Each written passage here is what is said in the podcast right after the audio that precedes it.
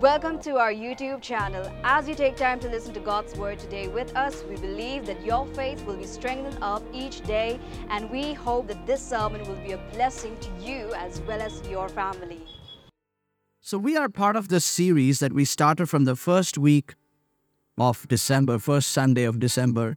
And we have been just learning from one verse. What is that verse? John 3:16. Everybody knows John 3:16. is the most memorized verse. Is the most verse that, you know, any kid tell me a Bible verse, they usually go with either John 3:16 or or Psalms 23:1. The Lord is my shepherd. Great. But today we are not focusing on Psalms 23, we are focusing on John 3:16. Can we all say it out loud? John 3:16. God so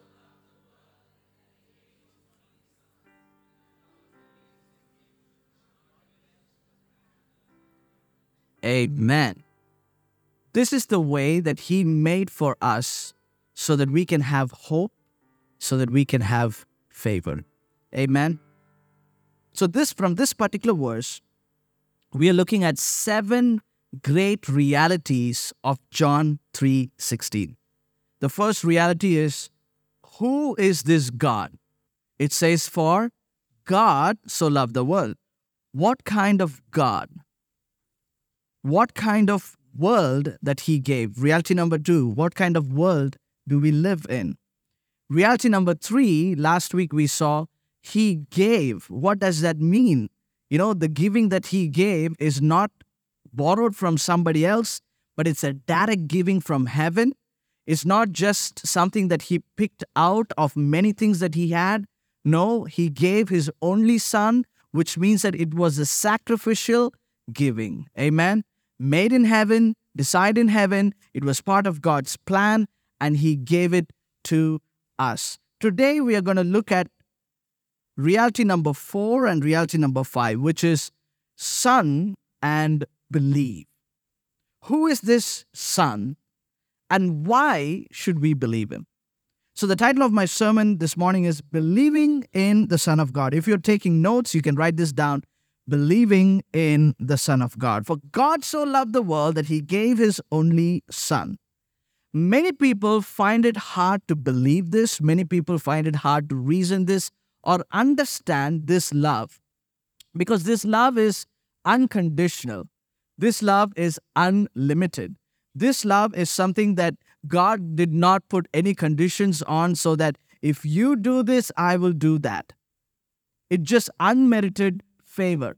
As humans, we are not, uh, you know, we are not wired or conditioned to understand such unmerited favor because our brain always works in a way that we ask this question hey it all sounds so good but what's the catch? Right? That's the question we ask but what's the catch here? And and god is like you are my sons and my daughters. I will not let you perish and die in your own sins he is a God of love, but is also a God of justice. Where there is sin, there has to be a punishment, but He did not want that punishment to go on us, so He took that place. And in order for us to live a life full of grace and love, He went through suffering. He went through the trouble. He went through the problem so that you and I can live under the unmerited favor. What is the catch here? There's no catch here. The reason why there is no catch here is because He is our great God, Creator God, but at the same time, He is our Father. He's our Father. So, as a father to his own children, he is loving unconditionally. He's giving everything. There are few things that is crystal clear in John's gospel, even though it might sound mysterious, because if you read any gospel, um, Matthew, Luke, if you if you read those gospels, you see that it's mostly highlighted on the events around Jesus. But if you read John the gospel, it is more doctrinal, it has got more theology in it, and it talks more about the existence of Jesus himself in this gospel. So if you ask yourself the question, did Jesus exist before Christmas? I had a couple of young people who asked me this question. So, where was Jesus before he was born? What about this character Jesus? Why did he have to come to earth? Why is he saying that he is the only way, the truth, and the life? If he is claiming that he, he is the way, truth, and the life, which means that he is saying that everything else is a lie. So, why does he claim that to be the truth? So, we're going to look at all these questions today, but we're going to start from John chapter 1, verse 1. And it says, In the beginning was the Word, and the Word was with God, and the Word was God. So here we are introduced to the Word. So John starts with the very nature of who God is.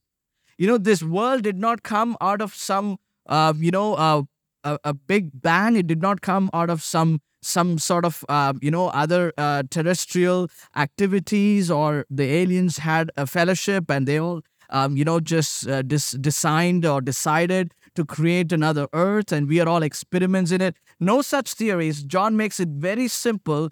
In the beginning was the Word.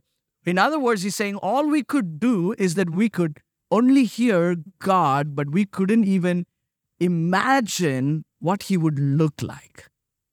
But yet, his existence was so clear, was so powerful, and was so real. So John introduced this gospel saying, In the beginning was the Word. And he says three things the Word was with God, and the Word was God.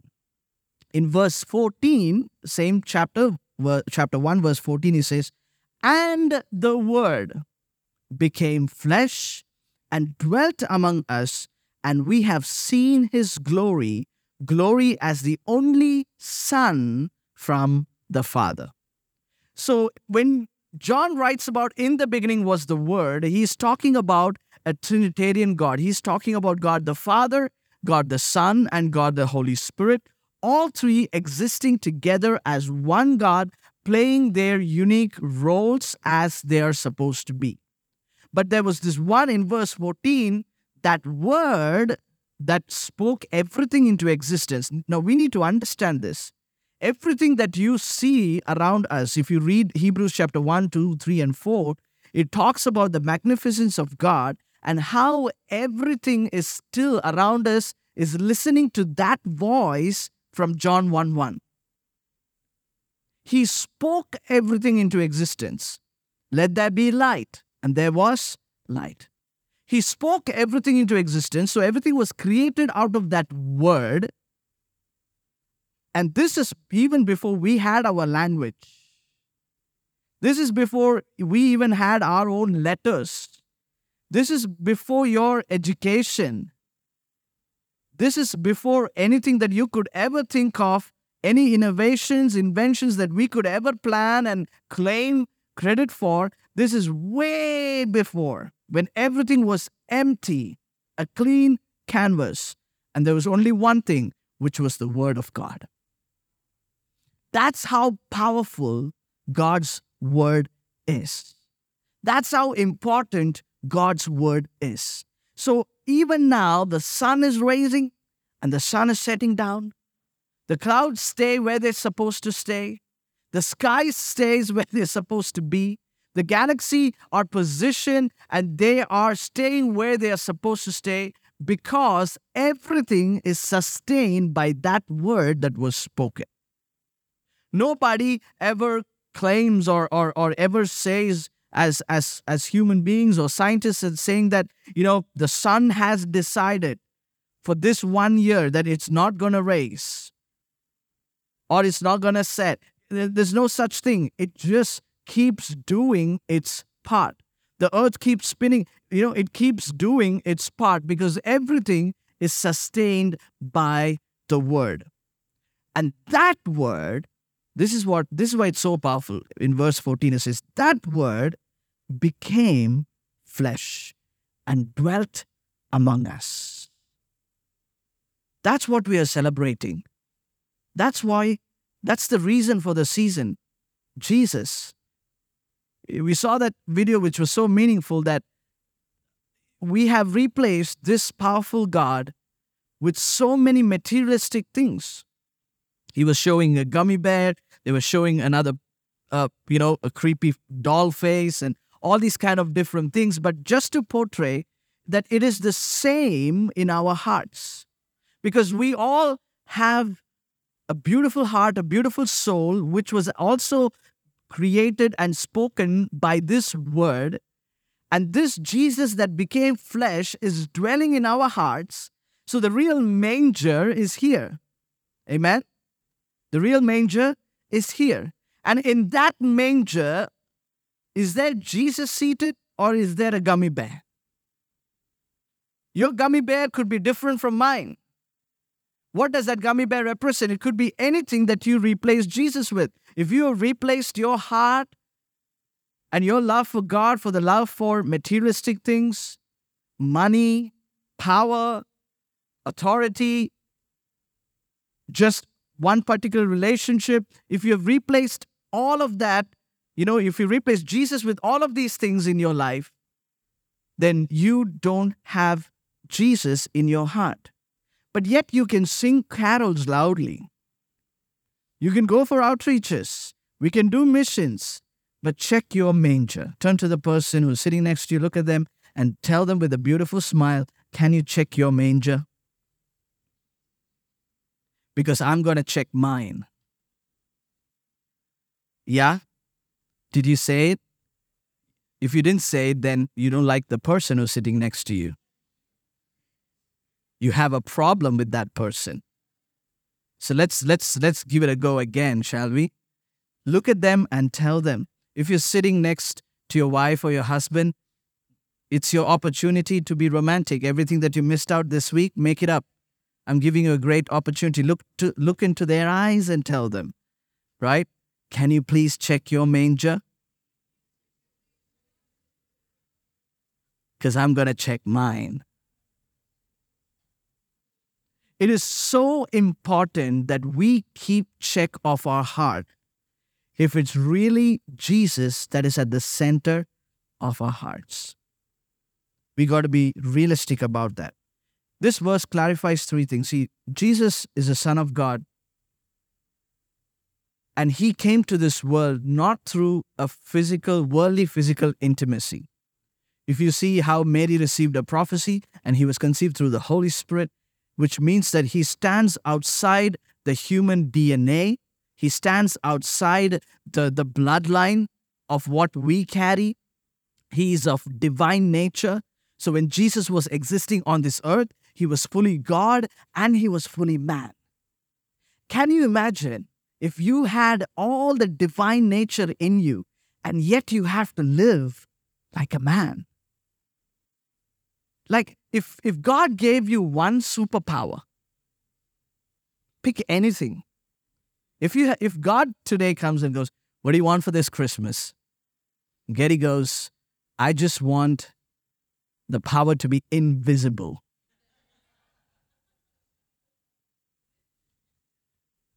And you will see the mic moving, but you will not see anyone. You will see chairs floating by itself. Like if you had one superpower as a as a human, which is, you know, that basically your superpower, you would use it all the time, right? You would want to show off to people.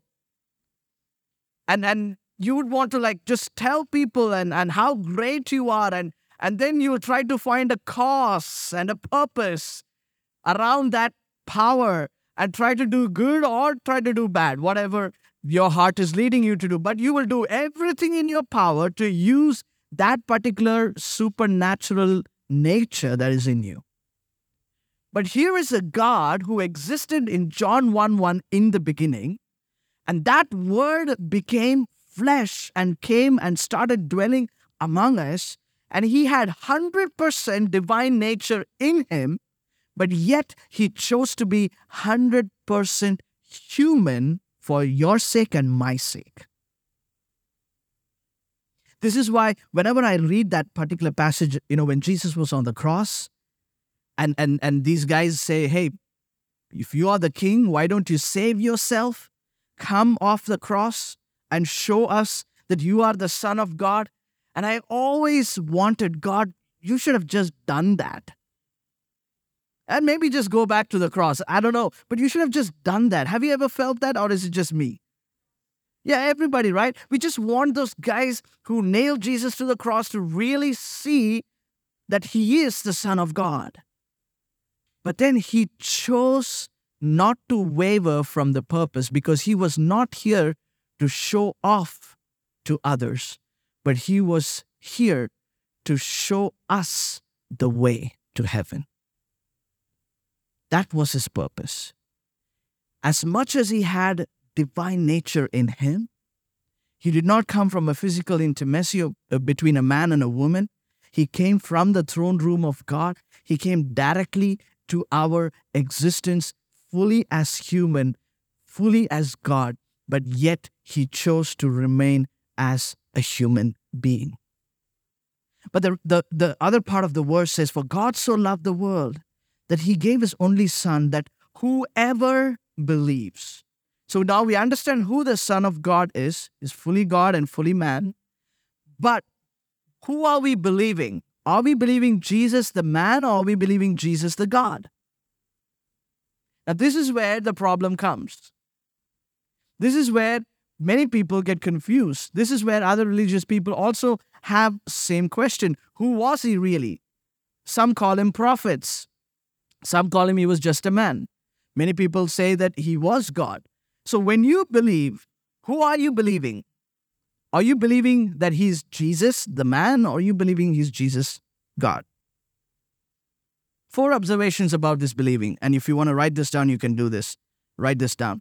First, it means that you know, in that verse where it says that whoever believes, it means that God's grace and love is available for everybody. It's available for everybody.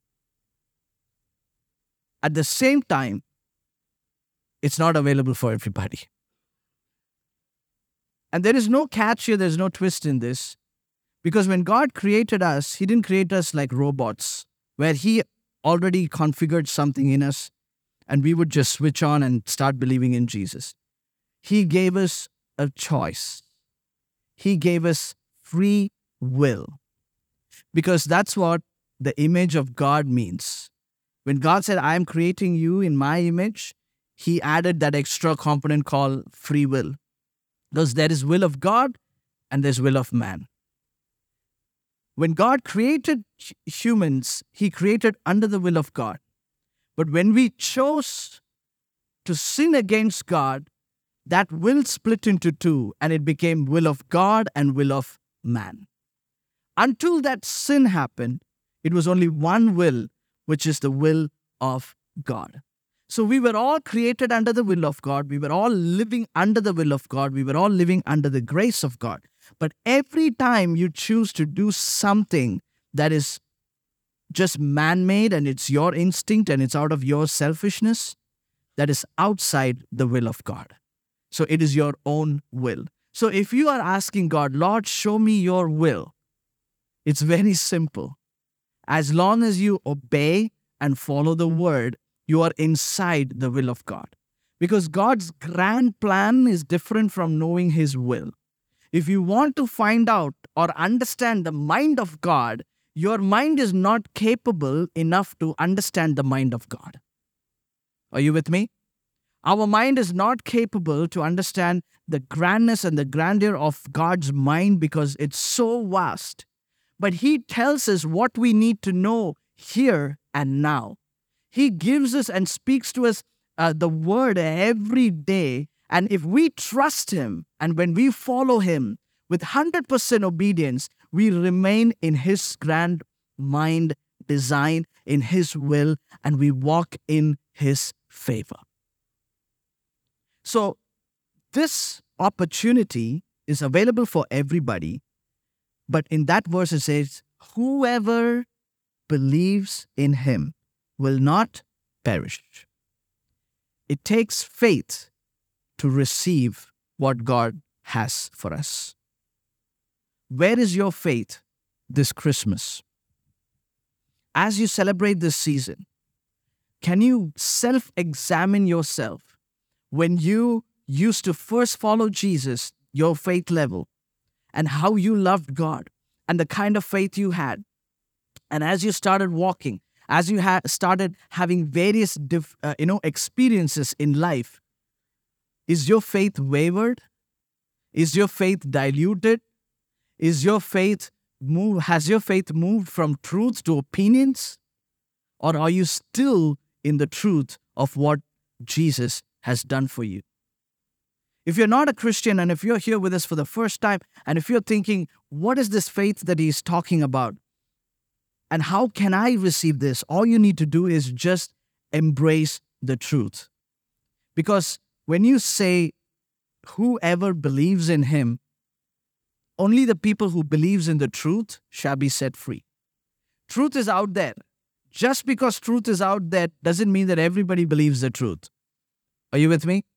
Have you experienced that in your life? You would be, I, I am telling you the truth. This is what happened. But if they choose not to believe, until then it will be a, a lie. And any truth that is not embraced leads to denial. So whoever is living in denial cannot make it into the kingdom of God. But whoever opens their eyes and embraces the truth and the truth that is right in front of them that Jesus loves them, cares for them, and if all they need to do is just believe in their heart, just believe that He is real and that He can come and change their lives. And if you can just pray and receive that God in your heart, that changes the trajectory of your life, that changes your future, that changes everything about you. But all it takes is belief. So, the, for the ones who have not yet believed in Jesus, I invite you take a step of faith. It is you're not saved by works, you're saved by faith. There are a lot of good people in this world, and no amount of goodness you can keep doing in order to get the favor of God or the love of God. In fact, you don't need to do anything to receive His love. The very reason why you are alive, the very reason of your existence is because God loves you. So you don't have to do anything to claim that. It is already there. All you need to do is just receive it, just embrace the truth. For those of you who have already embraced the truth, you're already Christians and, and you're already walking with God, can you check and examine yourself? Where is your faith in Christ Jesus? Where is your belief? Is it undivided? Is it divided or is it just focused on Jesus alone? Are you letting other things influence your faith? Are you letting other things influence your belief or are you purely believing in Jesus? You know, John chapter 1, verse 11 and 12, it shows another word.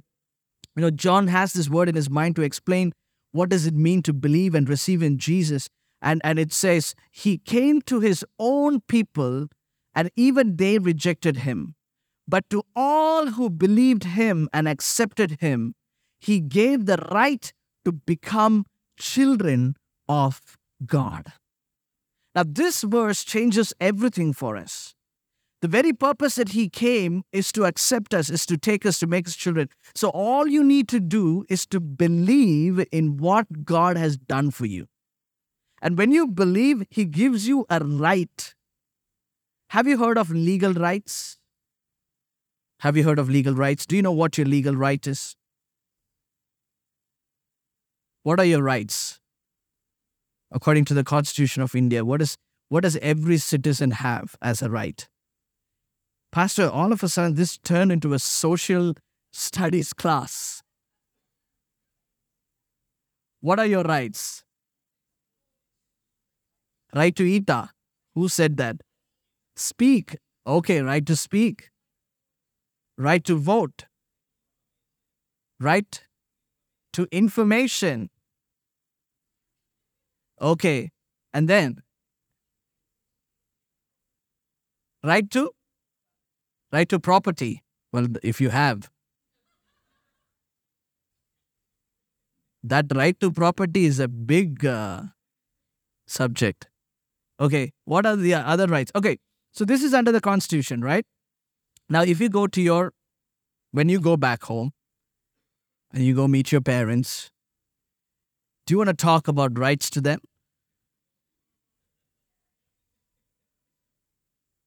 And you say something to them, it's my right to speak. And daddy will say, it's my right to slap. Some people are already feeling it. Ah, I remember that. That tooth is still aching, Pastor. Please pray for its healing. Why we don't talk rights in family? Well, we do at, at later stages, but the beginning, why don't we why we don't talk about rights in family? Is it the rights that dominate or is it love that dominates? In this verse, we see that God is giving us a right to be called as His children and to belong to Him. But this right is not just a right where you want to claim blessings from Him, claim this and that, but this is a right to just walk in and say, He's my Father. This right should open your mind to understand who you are and your relationship with God.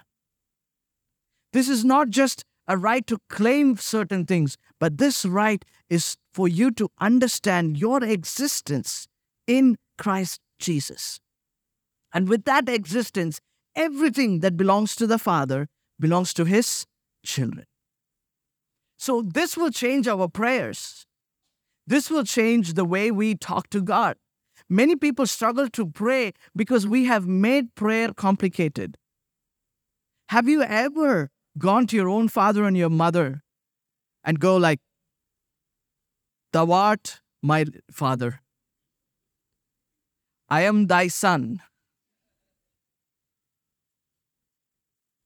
I would like thou art to pay for thy fees so that I can continue to go to college. You know, you just have a conversation, right? Dad, fees pay panano. It's a normal conversation. And any responsible father, responsible mother, parent understands that burden and ensures that the child, whatever the needs, the need of the child, is provided. Now, there is another conversation. I just gave you an example of a basic, of a need. Then there are wants, things that you want but you don't need. And in that conversation, that conversation goes a little different. Dad, you know, in my college, my friend, her dad brought bought her an iPhone 14 Pro for her birthday. Nice, no, daddy? The dad is like, yeah, good for her. I don't like her father, though. And you go kind of around some things to convince your family because you know you don't need it, but you want it. This is how our prayers are often. Sometimes we use flowery language and we use, you know, some extra fittings so that we can get what we want and, and, and also what we need. But when you truly understand your relationship with God, the only thing that you need is His love. And the only thing He wants from us is our love. And to have that relationship intact. And everything flows from love. When everything flows from love, there is no demand. When you demand, that is not love. Because love cannot be demand. This solves most of our problems.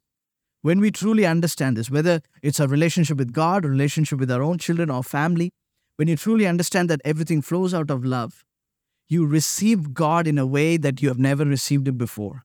And you experience what God has for your life like never before. So, this is so important to understand who we believe. You're not just believing a God who is so distant and waiting to punish you. He's a God who is so close to you, knows your heart, knows what you're going through, knows your, your weaknesses, knows your faults from the past, knows your present, and also knows your future. He's a God who has written your destiny, and He is not waiting to figure out with you, He has already figured it out. Jeremiah 29 11, it says, For I know the plans that I have for you, says the Lord. Plans to prosper you, not to harm you. Plans to give you hope and a great future. And our God is already waiting at the future. He knows our end, He knows our climax, and it's fully hopeful, it's full of hope. There is no fear in that. All we need to do is march towards Him, draw closer to Him, go deeper in our relationship with Him. Let's not alter or replace Jesus with anything else in our lives and in our hearts. Don't replace Jesus with anything else in your families. In your personal life, don't replace Jesus with anything else. Give Him the center place in your heart. And you will see the miracle. There are times when miracle happens right in front of us, but it does not look like a miracle to us because we don't believe. And yet we pray, Lord, I'm waiting for a miracle. This is the greatest miracle that ever happened to humanity the birth of Jesus and the very purpose that he came. So if you're going to receive Jesus in your heart, what are you going to receive him as? John 6:35 it says Jesus says, I am the bread of life. Whoever comes to me shall not hunger, and whoever believes in me shall never thirst. What Jesus is offering you is not a temporary fix. It's not just a fix that you can take from one Monday to another Monday. He's giving you a permanent solution. This Jesus, this hope that you can receive it from Him, is not just a temporary fix for your problems. It will change the direction of your life. It will give you a hope like never before. And it will fix your life in a way that anyone who tries to break it cannot break it because it's strong, it's sturdy, and it's the love of God. And that's the only thing that can sustain you. So once you come to this bread of life, you will never hunger. Has there has there any restaurants that you've ever walked to and they give you a promotion that says if you eat in our restaurant, hereafter you will not be hungry? Right? And now if I read that signboard, I would be like, do I want to go there? Because I like to eat. I like my hunger. But that's our physical nature. But when it comes to our soul, there is an emptiness in all of our hearts. And the only person who can fill that emptiness is the love of God and the peace of that Jesus Christ offers. In my heart, I don't want to be empty. I want to be full, full of love, full of grace, and full of peace. And Jesus is offering He's saying that if you come to me, if you accept me, if you continue to remain in me, and I will remain in you, the very God whose word existed from the beginning is still existing in my heart and in your heart. The same word is existing among us. All we need to do is receive it. Thank you for listening to our sermon today. Hope it was a blessing for you as well as your family. If you would like to support our ministry, you can do so by visiting kingcitychurch.org forward slash give. And we will meet you next week with another inspiring sermon. God bless you.